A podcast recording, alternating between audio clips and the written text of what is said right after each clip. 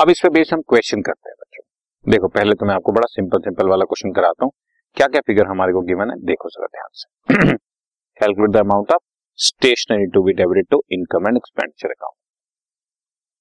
CBSE में question आया हुआ बच्चों, स्टेशनरी परचेज्ड की फिगर के परचेज्ड और ओपनिंग स्टॉक और क्रेडिटर्स गिवन है, ओपनिंग भी और क्लोजिंग। पर अगेन आप अपना माइंड चलाओ, जब परचेज की फिगर दी होती है तो आउटस्टैंडिंग या क्रेडिटर्स एक ही बात है। Last year outstanding, current year outstanding adjust तब करते हैं जब पेमेंट की फिगर गिवन हो। अगर परचेज की फिगर गिवन है तो हमें क्रेडिटर्स को यूज ही नहीं करना, बिकॉज वो ऑलरेडी बीन यूज्ड। ठीक है, एक बार मैं दोबारा दिखा देता हूँ, ये आपको ये बात बताई गई। जब हमें परचेज की फिगर गिवन होती है, ये देखो परचेज की फिगर गिवन है ना, हियर इट इज परचेज की फिगर, तो सिर्फ ओपनिंग स्टॉक और प्रीपेड को और क्लोजिंग स्टॉक और प्रीपेड को एडजस्ट करना है, राइट ना। चले तो अब आपके पास सिंपल, बहुत सिंपल हो गया question, stationery purchased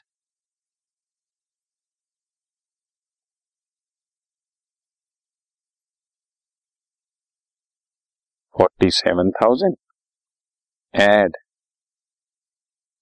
opening stock of stationery 8,000 और less closing stock of stationery 6,000, तो स्टेशनरी कंज्यूम्ड की फिगर आ गई 6,000,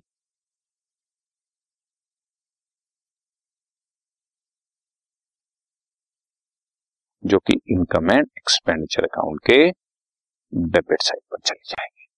यू सी, मैं रिपीट करता हूँ, क्रेडिटर्स को नहीं यूज करना, वो ऑलरेडी परचेज में एडजस्टेड होते हैं, opening stock eight closing stock less, you will get your answer. Okay, simple है ना।